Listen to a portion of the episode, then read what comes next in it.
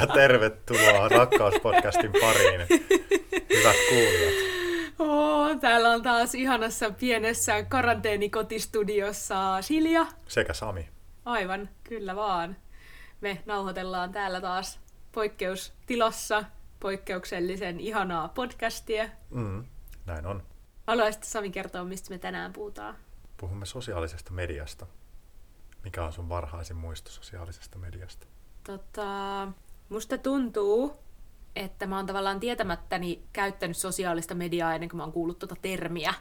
Että kyllä varmaan Facebook silloin, kun se alkoi Suomeen tulemaan ja yhtäkkiä ihmisillä alkoi olemaan Facebook-tilejä ja sitten ihmiset alkoi kyselemään, että oot sä Facebookissa? Ja sitten vähän aikaa meni, että piti ottaa selvää, että hei, mikäs tää nyt onkaan, niin en mä usko, että silloin käytettiin vielä mitään termiä sosiaalinen media. Teoria aina laahaa silleen vähän käytäntöä jäljessä. Niin. Mut etkö säkin ollut IRC-galleriassa? Ei! Mulla on aivan niinku, ei. Sä et ollut IRC-galleriassa? Okei. Okay. Siis meillä ainakin niinku mun lapsuudessa ja nuoruudessa tosi nolot oli siellä. Ja sit ne, jotka oli niinku oikeesti jonkinlainen oman arvontunto, niin ne ei todellakaan ollut galtsussa. Et se oli vaan niille tosi noloille ja itseä paljon nuoremmille. Niin sit on ollut mulle hämmentävää, että aikuisiellä, kun mä oon tutustunut ihmisiin, ketä mä en ole tietenkään tuntenut lapsena tai nuorena, että mulla on selvinnyt, että monet oikeasti ihan täyspäiset mun ystävät on ollut IRC-galleriassa, ja niin kuin meillä se ei tavallaan ollut vaihtoehto mun nuoruuden ympäristössä, että jos sä olit siellä, niin sit sä olit auttamatta vaan supernolo tai liian nuori. Meillä se nolous liittyy taas siihen, että jos sä olit IRC-galleriassa tietämättä, mitä varten se on, eli se on IRC-kaajia varten, ketkä voi sitten siellä nähdä toisensa ja sosialisoida eri tavalla, ja sitten siellä oli ne ryhmät ja se semmoinen tavallaan laajempi profiili kuin siinä, missä sä IRCatessa olit vaan pelkkä nimimerkki tekstipohjaisessa sovelluksessa. Tosin mä en ole siis myöskään IRCannut, mutta tämän mä oon kyllä tiennyt, että tästä mun IRCkaavat kaverit piti hyvin niin kuin huolta, että mikä on IRCin ja IRC-gallerian ero, että sen mä olen aina kyllä tiennyt. Mutta siis sä oot ollut IRC-galleriassa? Joo. Mua harmittaa, että mä oon poistanut sieltä mun kaikki profiilikuvat ja tiedot varmaan ehkä 4 vuotta sitten, että ei pysty katsomaan niitä noloja, jotain baarikuvia tai jotain semmoista. Mutta siis sulla on ollut se vielä niin kuin joskus 4 vuotta sitten? Mä oon varmaankin poistanut sen profiilin, mutta en mä sitä aktiivisesti ole kyllä käyttänyt. Niin, mutta et se on ollut olemassa silloin, kun me on tunnettu. Mä muistelisin näin. Uskomatonta, miksi mä en ole koskaan päässyt näkemään sun IRC-galleria-kuvia? Niin. Sä oot halunnut pitää jonkun osion täysin vain itselläsi. Voin muistaa väärin, voi olla, että on poistanut sen jo aiemmin, koska viimeisimmät kuvat sieltä oli kuitenkin niiltä ajoilta, kun mä oon 19-vuotias tai tälleen. Niin. Siitähän nyt on jo aikaa. silloin. Mut niin, totta, sulla on ehkä tälleen niin kuin varhaisin sit tämmönen somejuttu, IRC-galleria. Joo, ei varmaan lasketa niin kuin tämmöisiä chat-huoneita, niin kuin kissin chattia tai tämmöisiä. Ei ne ole somea, ei. Mutta joo, mulla on selkeästi kyllä vasta sit, kun tuli niinku Facebook, niin sen voi määritellä semmoiseksi. Ja se oli ehkä jollain tapaa aika semmoinen wow-elämys silloin, kun se alkoi. Tai sitten ehkä vielä niinku silleen, mä luulen, että muutama vuosi myöhemmin oli sen jotenkin semmoiset juhlahetket ainakin itsellä, että sitten se oli semmoinen niinku pääjuttu, että kaikki oli fases. Joo, tollain niinku palvelun kulta-aika ennen kuin tavallaan herää semmoista vastustusta kellään, että no joo, ei tää nyt ole niin siistiä, tai no vähän vanhaa, mä oon jo täällä uudessa palvelussa, ja sitten vähän katsotaan silleen, että tuolla on vaan noi. Ja sitten kun siinkin oli aluksi, niin kun ne toiminnot ei ollut läheskään niin kehittyneitä, tai et ei pystynyt laittamaan mitään yksityistä viestiä, että sä pystyt kirjoittamaan sen toisen seinälle, mutta kaikki muutkin niin kun näki sen, ja just mun mielestä jotenkin siinä oli jotain, kaikki erilaisia rajoituksia ja sitten sen näkymät muuttui jatkuvasti ja sitten oli aina ihan silleen, että oho, nyt on tullut tämmöinen, oho, mitä ihmettä. Mikä oli sun tavallaan se alkuperäinen syy, että miksi sä ryhdyit käyttämään somea tai mikä sai sut jäämään somen pariin? No varmaan tämmöinen joku outo joukkopaine, että kun ihmiset ympärillä puhuu, niin sitten ei halunnut olla ulkopuolinen siitä. Että sitten vaikka aluksi just oli silleen, että joo, mulla on 15 Facebook-kaveria. Mutta sitten siinä oli ehkä myös se, että sitten kun tutustui johonkin puolitutun kaverin kummin kaimaan jossain, niin sitten heti silleen, hei, mä lisään sut Facebook-kaveriksi, mikä on nykyään jotenkin ihan silleen, että mä oon kyllä sieltä aika reilulla kädellä jossain vaiheessa poistellut ihmisiä, ketä mä en ole tavannut kun sen kerran elämässäni jossain tapahtumassa tai jossain kaverin juhlissa. Et silloin se oli jotenkin mun mielestä semmoinen vähän niin kuin, että sitä kaverimäärää jotenkin yritti väkisin kasvattaa, että mun oli ihan hirveästi semmoisia ihmisiä just, ketä ei oikeasti tunne. Ja sitten jossain vaiheessa taas mulle tuli semmoinen tosi tiukka, että mulla on edelleenkin semmoisia tyyppejä, joita mä saatan tuntea tai joiden kanssa mä oon jotenkin tekemisissä, mutta ei ne ole välttämättä mun Facebook-kavereita, jos mä en ole koskaan niitä vaikka pyytänyt. Ja sitten, että jos nekään ei ole pyytänyt koskaan mua, niin sitten silleen, että niin, en mä tiedä, mitä se jotenkin muuttaisi siinä kanssakäymisessä. Hmm. Muistan hyvin ton ajan, kun puhuttiin just, että kuinka monta Facebook-kaveria jollain on. Ja sitten ne on sittemmin vaihtunut niin kuin seuraajiksi niin kuin tämmöisessä yleisessä keskustelussa. Vaikka kyllä varmaan seuraajista on puhuttu aina jossain YouTubessa tai... Niin, mutta siis kyllähän jonkun... Facebookissa edelleen on se, että sä oot jonkun kaveri ja sitten on erikseen niitä sivuja, joita sä pystyt niinku seuraamaan.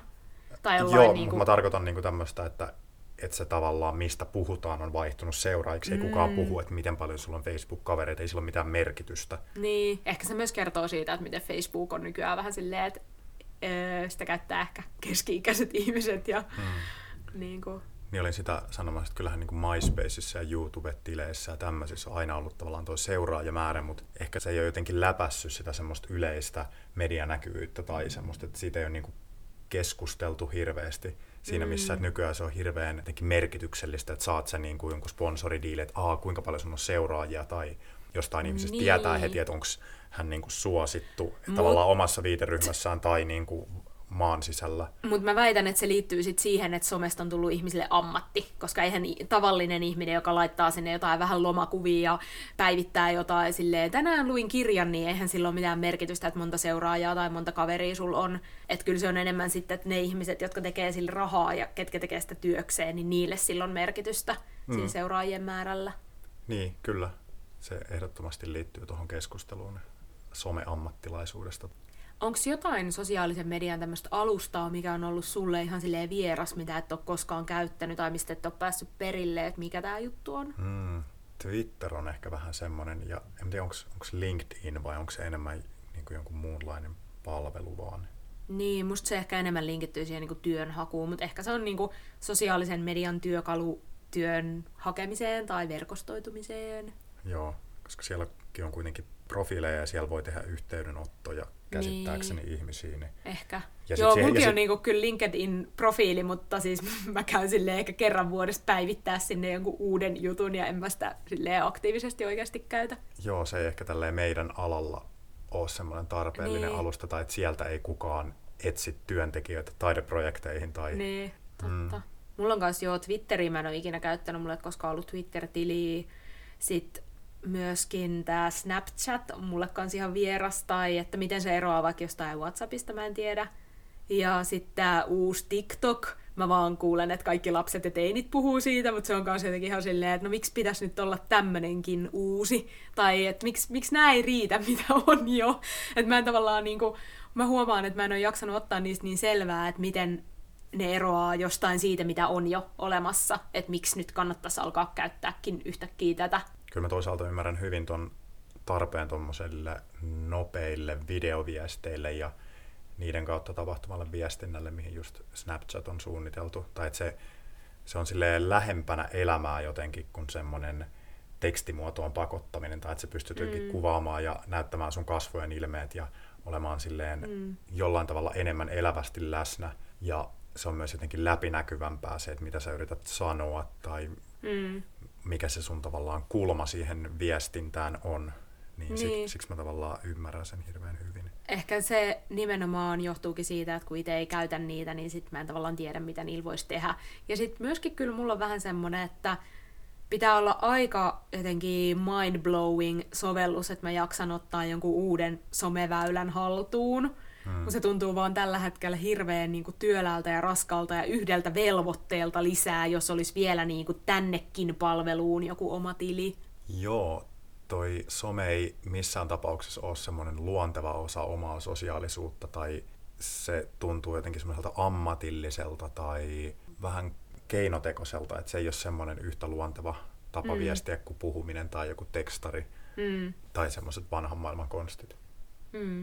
Mikä, Sami, sun suhde on tällä hetkellä sosiaaliseen mediaan? Haluaisit sä kertoa meidän kuulijoille jotain? No se on aika mutkaton, koska en ole missään somessa, niin se on hirveän helppoa. Mä koin tammikuussa, kun mä poistin kaikki tilit, niin mä jotenkin punnitsin hirveän tarkkaan sitä, että mitä mä niinku saan siellä olemisesta ja onko se niinku mulle luontevaa. Ja sit mä jotenkin päättelin, että se on mulle enemmän joku semmonen ammatillinen jatke mun persoonaan, että mä koitan sitä kautta tavoittaa lisää ihmisiä tai kertoa mun työstä tai mun jostain taiteellisista jutuista. Tai sitten Facebook oli osittain sitä, että mä saan tietoa tapahtumista ja tälleen. Niin sit mä huomasin, että kun mulla ei kuitenkaan ole riittävästi niitä seuraajia esimerkiksi jossain Instagramissa, että se mun viestintä jollain tavalla lisäisi mun näkyvyyttä ammatillisesti, niin sitten tavallaan se kaikki aika, mitä mä siellä käytin siihen kuvien postaamiseen ja tämmöiseen, niin menee hukkaan, koska kukaan ei näe niitä, ainakaan kukaan uusi tyyppi, vaan että ne on niin kuin ne muutamat kaverit, jotka näkee, ja korkeintaan tavallaan 100 ihmistä kokonaisuudessaan on se, ketkä mä tavoitan sillä mun viestinnällä. Ja jos mä haluaisin jotenkin laajentaa sitä mun vaikuttavuusaluetta, niin sit mun pitäisi nähdä huomattavasti enemmän töitä, ja silloin mun pitäisi olla selkeästi jotenkin kiinnostunut siitä, tai että se pitäisi olla lähempänä mua, tai semmoinen taito, jonka mä haluan oppia, mutta kun mä en halua käyttää siihen aikaa, että mä opettelen viestintää ja markkinointia, niin sitten mä tein sen valinnan, että mä en käytä tähän aikaa. Ja sama juttu niiden tapahtumien suhteen, niin mä haluan palata takaisin siihen maailmaan, jossa on mahdollista kuulla asioista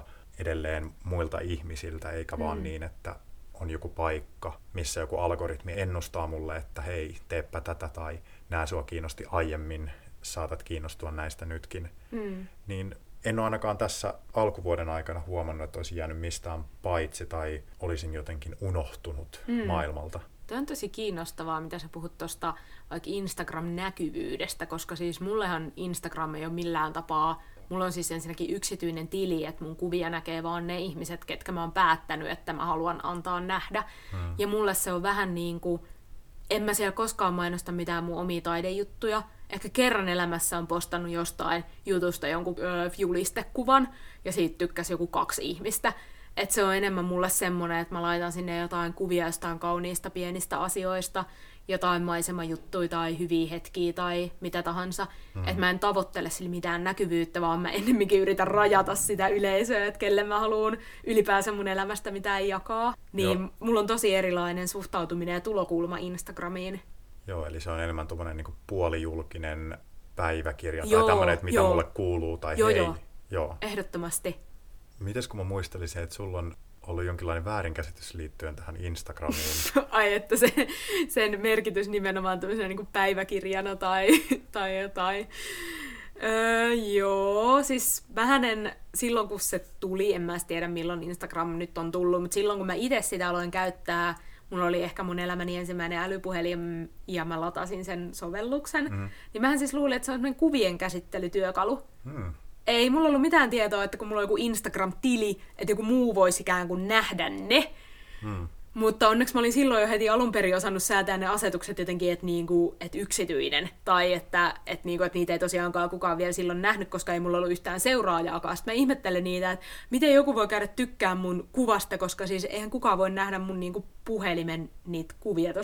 Jos mä otan mun puhelimella kuvan, niin eihän kukaan voi niinku nähdä sitä. No siis sehän on silleen, että sä näytät ohikulkijoille, että hei, tykkäätkö mun kuvasta, ja sitten ne niinku double tappaa siihen sun näyttöön. Nimenomaan. Mutta joo, sit mulla jossain vaiheessa alkoi selviämään tää niinku vaikka hashtagien idea ja just, että joo, että hei, mä voin seuraa sua ja sit kun tuli just näitä tykkäyksiä ja kommentointeja ja muuta, niin sitten tavallaan, että mulla kävi ilmi, että Instagram onkin niinku tämmönen sosiaalisen median sovellus. Ja mullahan kesti tosi pitkään ymmärtää, että siellä voi lähettää jotain viestejä toisille. Mä olin ihan ihmeissäni, että mitä nuo numerot tarkoittaa tuolla kulmassa. Ja sitten mä menin joskus katsoa sieltä, että mitä? Mulla on tullut jotain viestejä täällä. Sitten mä olin silleen, että Instagramilla voi lähettää viestejä. Ja sit, mä en muista kelle mä sitä hehkotin. Ja sitten sanoin, niin? Niin en mä oo tiennyt. Ja sitten mä oon pitkään niinku pohtinut, että mitä varten siellä on se viestitoiminta. Että onko se niinku paljon matalampi kynnys ottaa sit yhteyttä johonkin semmoiseen ihmiseen, ketä sä et välttämättä kauhean hyvin tunne, koska sit kuitenkaan en mä niinku mun kavereiden kanssa viestittele Instagramissa. Että se on ainoastaan, että sit jos jakaa jonkun hauskan kuvan, niin sittenhän se menee semmoisena niinku viestinä toiselle. Mutta että kavereiden kanssa mä viestittelen tekstareilla tai mitä ne on, iMessageita ja WhatsAppilla ja soittelee. Että sit se on niinku enemmän ehkä no muutamia kertoja mä oon laittanut vaikka jollekin yritykselle niin kuin viestin jostain, hei, mahtavatko aukioloaikanne pitää paikkaansa tyyppisesti tai jotain tommosta. Mutta muuten se viestitoiminta on kyllä mulle vähän silleen, että no kiva, että se on, mutta en mä sitä hirveästi käytä. Mutta oli kiinnostavaa, kun sä puhuit myös tosta, että et koe, että olisit jäänyt mistään paitsi, niin koet sä, että jos sun kavereista tai lähipiiristä tai vaikka kukaan ei käyttäisi somea, niin olisiko sulla silloin jäänyt jotain asioita ulkopuolelle jostain? Tai? No varmaankin, mutta tämmöinen some-laumasuoja pitää mut ajan tasalla, eli riittävän moni ihminen mun ympärillä näkee ne asiat, jotka mäkin olisin nähnyt edelleen Facebookissa olemalla. Ja jos ne ihmiset haluaa mut paikalle, niin ne kertoo mulle myös siitä. Ja sitten myös jotkut ihmiset on oppinut näkemään mut nyt sellaisena ihmisenä, joka ei ole enää somessa. Eli jos mut haluaa synttäreilleen, niin mulle tulee lähettää silloin henkilökohtainen kutsu. Hei, toi herättää kysymyksen, että koet sä, että toi on itsekäs ratkaisu? Koska toihan niinku asettaa sut semmoiseen niinku erilliseen asemaan, että sut pitää niinku just erikseen huomioida. Tai että vähän niinku, kun jossain vaiheessa oli niitä ihmisiä, kelle ei ole kännyköitä, että no silloin vaan lankapuhelin. Niin jotenkin, että no sille ei voi lähettää viestiä tai... Kyllä mä koen, että sitä voi vaatia ihmisiltä. Tai että joku Facebookhan on muutenkin, jos ihmiset tekee sinne tapahtumia ja kutsuu ihmisiä, niin ihmisethän on jotenkin tottunut siihen, että pitää kutsua 3 kertaa se ihmismäärä, jonka haluaa paikalle. Eli siellä sillä kutsulla ei ole mitään ikään kuin painoarvoa, tai että se on tosi kevyttä kutsua joku ihminen sinne. Ja sitten jos mä perustaisin tapahtuman ja mä haluaisin sinne ihmisiä, niin kyllä mä sitten haluaisin jotenkin olla varmempi siitä, että jos mä kutsun jonkun ihmisen, niin sitten se ainakin niinku vastaa mulle rehellisesti, että onko se tulossa paikalle vai ei. Niin kyllä mä haluan takaisin siihen henkilökohtaiseen suhtautumiseen tapahtumien suhteen. Että ihmisiä ei kutsuta vaan jotenkin tavan vuoksi, koska kyllä mun on nyt kutsuttava kaikki, mutta kun ei kaikki kuitenkaan tule paikalle. En mä halua, että se on semmoista epämääräistä, vaan mä haluan, että ihmiset joutuu miettimään, että ketä ne kutsuu paikalle ja haluaako ne mut sinne. En mä halua olla joku semmoinen semikutsuttu ihminen. Niin. Eli takaisin tähän, että postilaatikosta kolahtaa kutsuja, sit siellä on se RSVP, muistaakseni. Joo, se on paljon henkilökohtaisempaa ehdottomasti, kuin että jos joku pitää jotkut megabileet, johon se on Facebookissa kuttunut jonkun 100 ihmistä, niin ei se tunnu jotenkin siltä, että hei, juuri minut on kutsuttu, mutta sitten jos joku lähettää nimenomaan paperisen kutsun, tai vaikka edes joku tekstarinen, hei, tervetuloa tänne ja tänne, niin kyllä se tuntuu paljon henkilökohtaisemmalta. Vaikka se tekstarikin olisi joku semmoinen, minkä sitten copypastetaan useammalle tyypille, koska näpyttäminen on työlästä. Mutta siltä se tuntuu siltä, että hei, se ihminen on ainakin joutunut sieltä oman puhelimen valikostaan niin etsimään juuri minut. Tai käyttämään jotain tämmöistä ryhmälähetystoimintoa, johon mä sitten kuitenkin sisällyn. Joo, ja sitten mä haluan myös takaisin semmoiseen valinnan mahdollisuuteen, jossa mä oikeasti pohdin itse, että mitä mä haluan tehdä. Ettei mulla ole jatkuvasti semmoinen hengästyttävä paletti tapahtumia joka päivälle, joista mä sitten joudun FOMO-ahdistuksissani valitsemaan ainakin jonkun, että tulee tänään, kun on paljon tapahtumia päivänä, menemään jonnekin, että ei mene ihan hukkaan nyt tää ilta. Mutta nyt tää korona pelastaa, ei tarvitse mitään noita valintoja, onpa somessa vai ei. Minkä striimin mä valkkaan? Nyt on niin monta etätuntia, että mihin mä näistä osallistun. Mutta siis mä huomasin jo tällä viikolla, että mä oon ihan silleen, että meinaa mennä jotain Zoom-palavereita päällekkäin, tai sit just silleen, vitsi kun mun online-joogatunti olisi just tohon aikaan, ja sit on just jotain etäbileitä videoyhteydellä, niin silleen... Hei.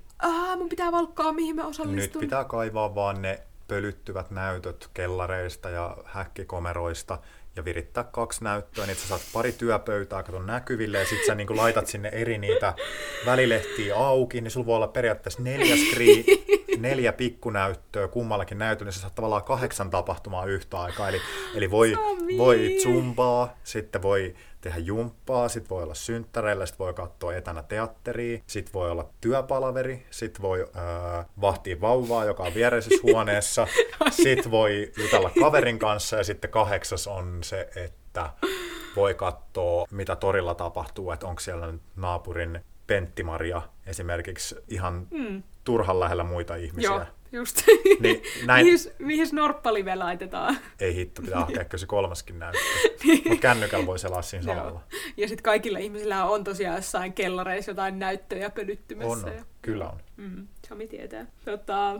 Joo, mutta tämä on huvittavaa, että alkaa olla jo tämmöisiä uusia etäajan kiireitä, tai että nyt kun mä oon jo tippunut laskuista, että monesko viikko tätä poikkeustilameininkiä on meneillään, mutta yhtäkkiä huomaakin, että se kalenteri alkaa silti täyttyä. On etäduunit, etäkokoukset ja sitten just sopii tommosia jotain videopuhelutreffejä, sitten on koronakävelytreffit, sitten on niinku joku aika, milloin ehkä sit tekee just niitä online-jumppa- tai joogatunteja ja muuta.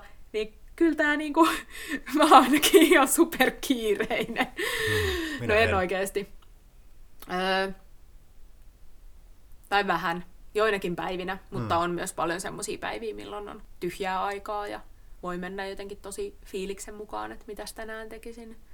Mutta tääkin on hämmentävää, että miten niinku, mä oon oikein ärsyttänyt nyt, kun tää koronameininki iski, että mä olin päässyt aika hyvään jamaan mun sosiaalisen median käytön suhteen.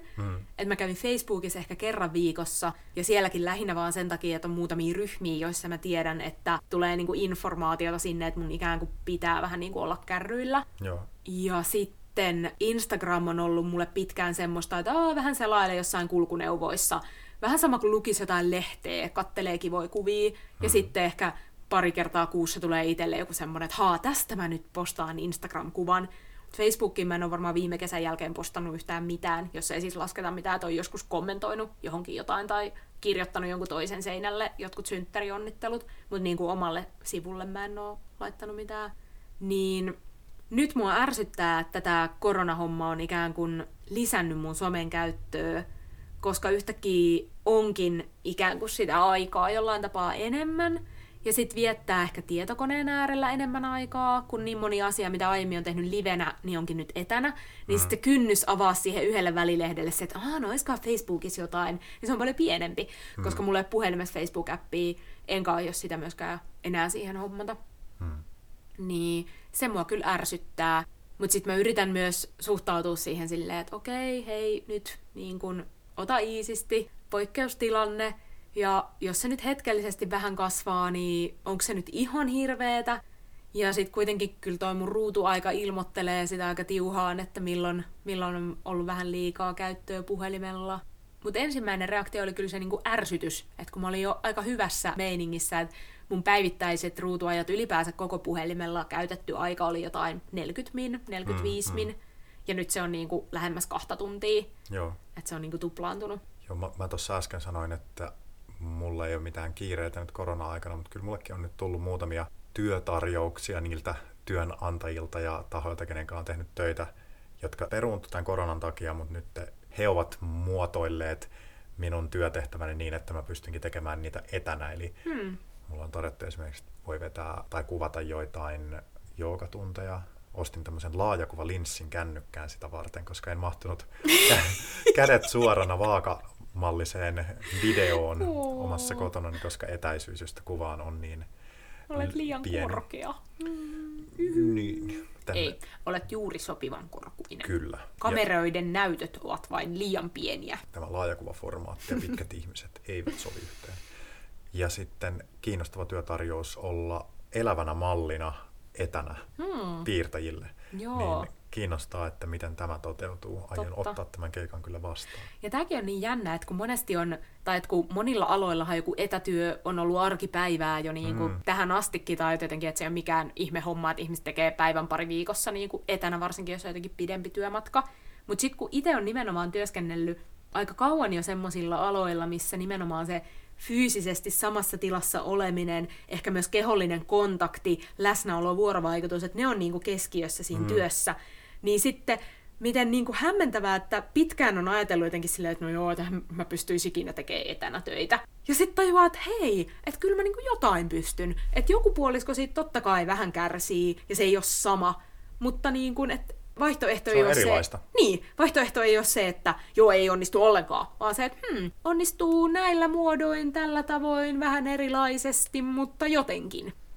niin se on kyllä kiinnostavaa, koska kyllä mä voin sanoa, että mä oon joskus naureskellut sitä, että vitsi, olisi niin helppoa, jos omatkin duunit olisi jotenkin läppärillä, että jos olisi joku bloggaaja tai kirjoittaja tai joku koodari, että vois vaan aina silleen, että joo, mä pistin nyt mun kämpän vähäksi aikaa vuokralle ja lähden muutamaksi kuukaudeksi tonne ulkomaille ja sit vois vaan tehdä läppäriä edes missä tahansa duunia, että no, ei paljon onnistu. Ja sitten nyt kun niinku periaatteessa on osan hommista pystynyt tekemään tolleen, läppärin välityksellä tosin ei ole pystynyt lähtemään minnekään kotikulmia kauemmaksi, mutta niin, kiinnostavaa. Haluan palata vähän tuohon FOMO-ilmiöön, koska se liittyy mun mielestä tosi olennaisesti someen, koska näkee niin hirveästi ja niin paljon informaatiota niistä asioista, mitä muut ihmiset tekee. Ja sitten someen tietysti liittyy tämä paljon keskusteltu asia, että ihmiset tuo vaan parhaita puoliaan esille. Tosin nykyään se on myös kääntynyt toisinpäin, että ihmiset jakaa niitä kipeitä kohtiaan. Ja sitten sehän toisaalta aiheuttaa toisenlaista kateutta, että onpas toi rohkea, kun se uskaltaa puhua julkisesti. Tai näyttää jonkun sotkusen keittiönsä tai kipeyden jäljiltä niin kuin oma jotenkin ryytynyt olemus. Niin, tai... katsokaa, en ole täydellinen isä. Niin. Onks some lisännyt sun fear of missing out -kokemusta?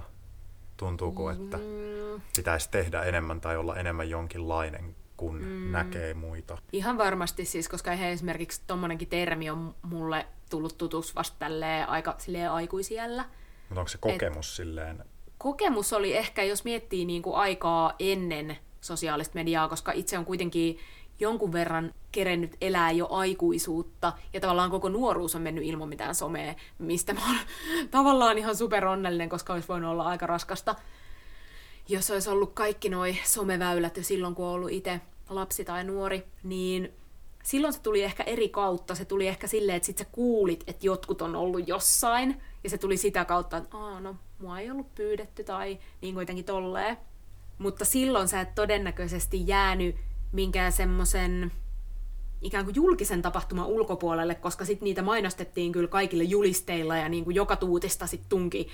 Ainakin niin kuin itse silleen pienemmältä paikkakunnalta kotoisin olleena, niin ei kukaan voinut tavallaan, tai ei ollut mitään tapahtumaa, josta sitten ihmiset ei olisi tiennyt. Joo. Ja sitten just ehkä tämmöiset pienempien porukoiden tapahtumat saattoi olla helpompikin sit pitää myös silleen, että niistä ei välttämättä sit kuulu jälkikäteen.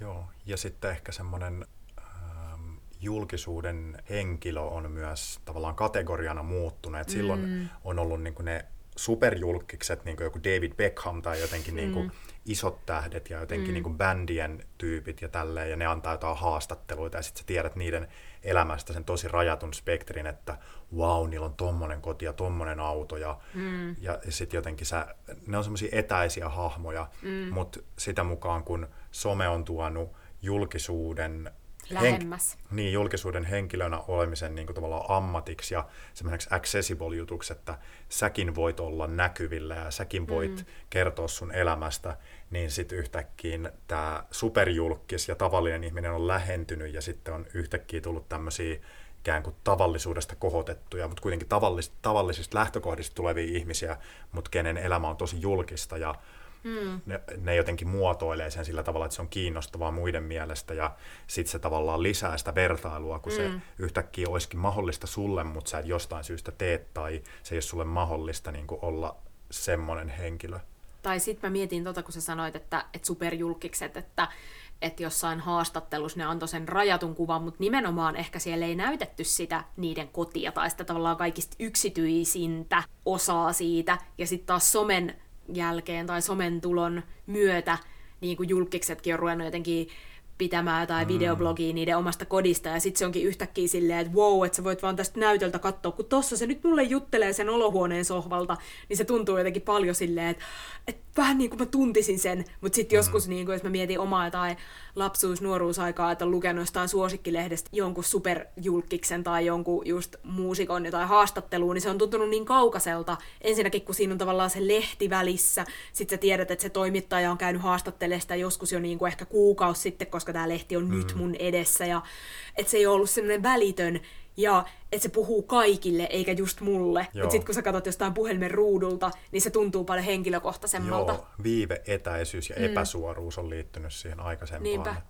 Ja sitten just kaiken tommosen direct messagen ja muiden välityksellä, niin sä voit niinku, mä voin pistää vaikka milloin tahansa jollekin, tiiäks, mä seuraan tämän Patti Smithia Instagramissa, niin mä voin niinku koska tahansa laittaa sille silleen, hi Patti, lovely photo, ja okei, en mä tiedä, se saattaa ehkä vastata, jos vastaa, en oo koskaan hälle siis laittanut, mutta tavallaan se ajatuksena, että mä voin koska tahansa niinku osoittaa, että hei, onpa ihana kuva ja mä tykkään tästä. Ja sitten taas lapsena se vaatii, että sä kirjoitat se fanikirjeen ja selvität jonkun levyyhtiön osoitteen ja etkä sä tiedä koskaan, että menikö se nyt aikakoneyhtiölle perille ja lukiko ne sen oikeesti. Niin, ja vastasko assari sulle? Niin, nimenomaan. Tosin sitä ei tiedä nytkään. Niin, sitähän ei tiedä, että kuka just jotenkin isojen tähtien noita sometiliä ylläpitää, tai et ei välttämättä he itse, mutta ainakin se illuusio siitä, että hei, nyt tää tyyppi tykkäs myös mun kuvasta takaisin tai muuta. Mutta ehkä jos vielä palaa tuohon niinku FOMO-ilmiöön, niin kyllä mä tunnistan, että mua välillä ärsyttää, jos niinku huomaa jotain, että noilla on tämmöistä kivaa ja miksi mä en oo. Mutta sitten on myös usein ollut sellaisia valintoja, minkä on tehnyt, että hei, mä en nyt jaksa tänään mennä, tai siis puhun taas ajasta ennen koronaa, kun paikkoihin ja tapahtumiin pystyy menemään. Niin ehkä se on vähentynyt, että en mä sitä niinku jatkuvasti ja aktiivisesti tunne. Enemmän ehkä semmoista, kun mä seuraan jotain, vaikka ihania jotain sisustustilejä Instagramissa, niin sit mä kuolailen niitä ihmisten taloja, ja ne voi olla semmosia, ketä mä en vaikka oikeasti edes tunne, niin sit se on vähän silleen hassua olla kateellinen jollekin jossain Denverissä asuvalle sisustusbloggaajalle, jolla on vaan kauniit kuvia jostain ihanasta talosta, niin silleen se ei myöskään tunnu niin pahalta se kateus. Tai että se on enemmän semmoista vähän niinku, mitä mä mainitsin aiemminkin, että Instagram on mulle aika paljon semmoista niinku lehden lukemista. Joo. Ja sitten taas toisaalta vähän semmoista niinku kuulumisten vaihtoa, koska sit siellä on myös niitä oikeita ystäviä tai ihmisiä, kenen kanssa on muutenkin niinku tekemisissä, niin sitten silleen, okei, ai toi on tehnyt kaurapuuroa, joo, hei, okei, hänellä on uusi nojatuoli, onpa kiva. Mutta et vähemmän mä sitten semmoisille henkilöille ehkä oon mitenkään kateellinen. Jos some kerran aiheuttaa tämmöisiäkin asioita kuin kateus tai sitä, että ei ole mukava olla siellä, missä on, tai tekisi mieli olla jossain muualla, niin miksi oot siellä? Mikä saa sut pysymään? Se selkeästikin tuottaa sit sulle jotain, tai sä saat sieltä jotain.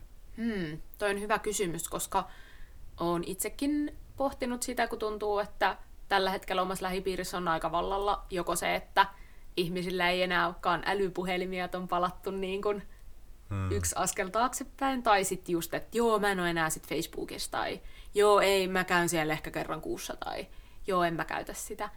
Niin kyllä se on myös herättänyt totta kai kysymyksiä, että no miksi mä sit haluan olla siellä.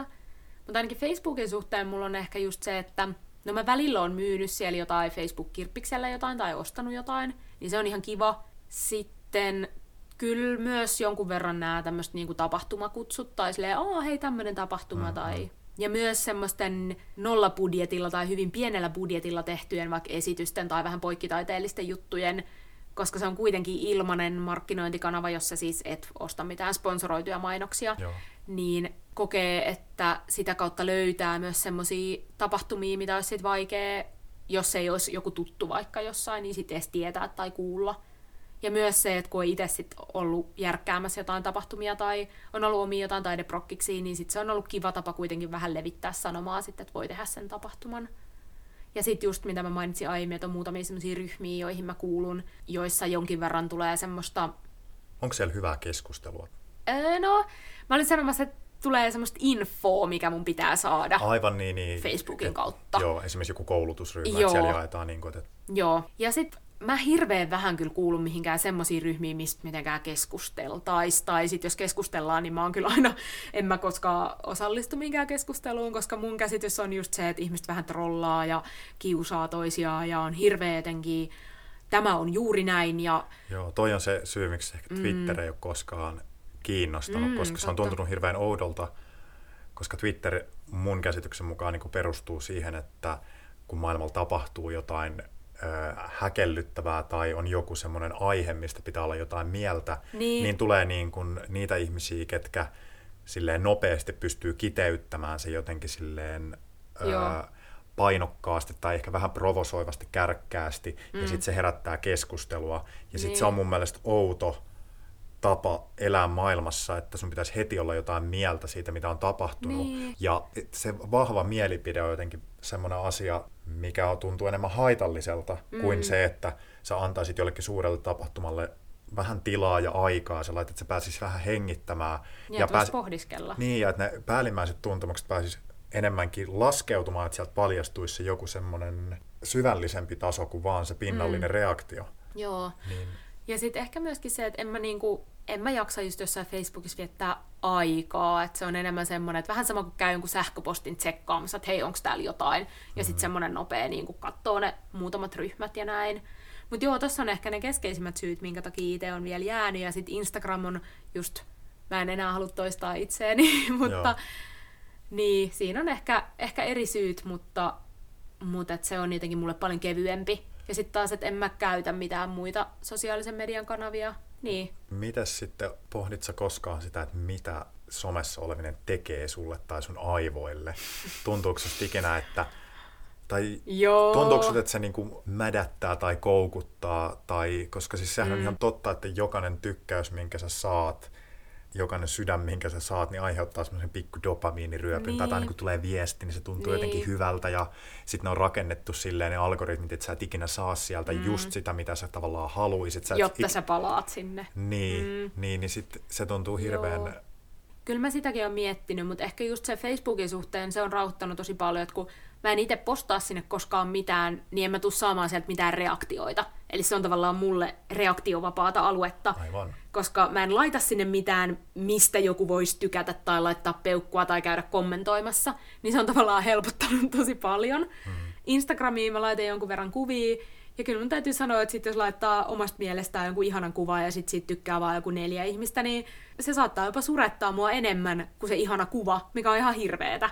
Mutta se on myös hirveän inhimillistä, että jotenkin, että hei, mä jaoin nyt jotain, mikä on mun mielestä ihanaa, ja sit kun se ei saakaan tavallaan sitä vastakaikua, että muuten ei ole silleen, että niin, on ihanaa, niin totta kai se tuntuu pahalta. Vähän sama kuin, että sä lapsena kysyt joltain, että hei, haluatko leikkiä mukaan?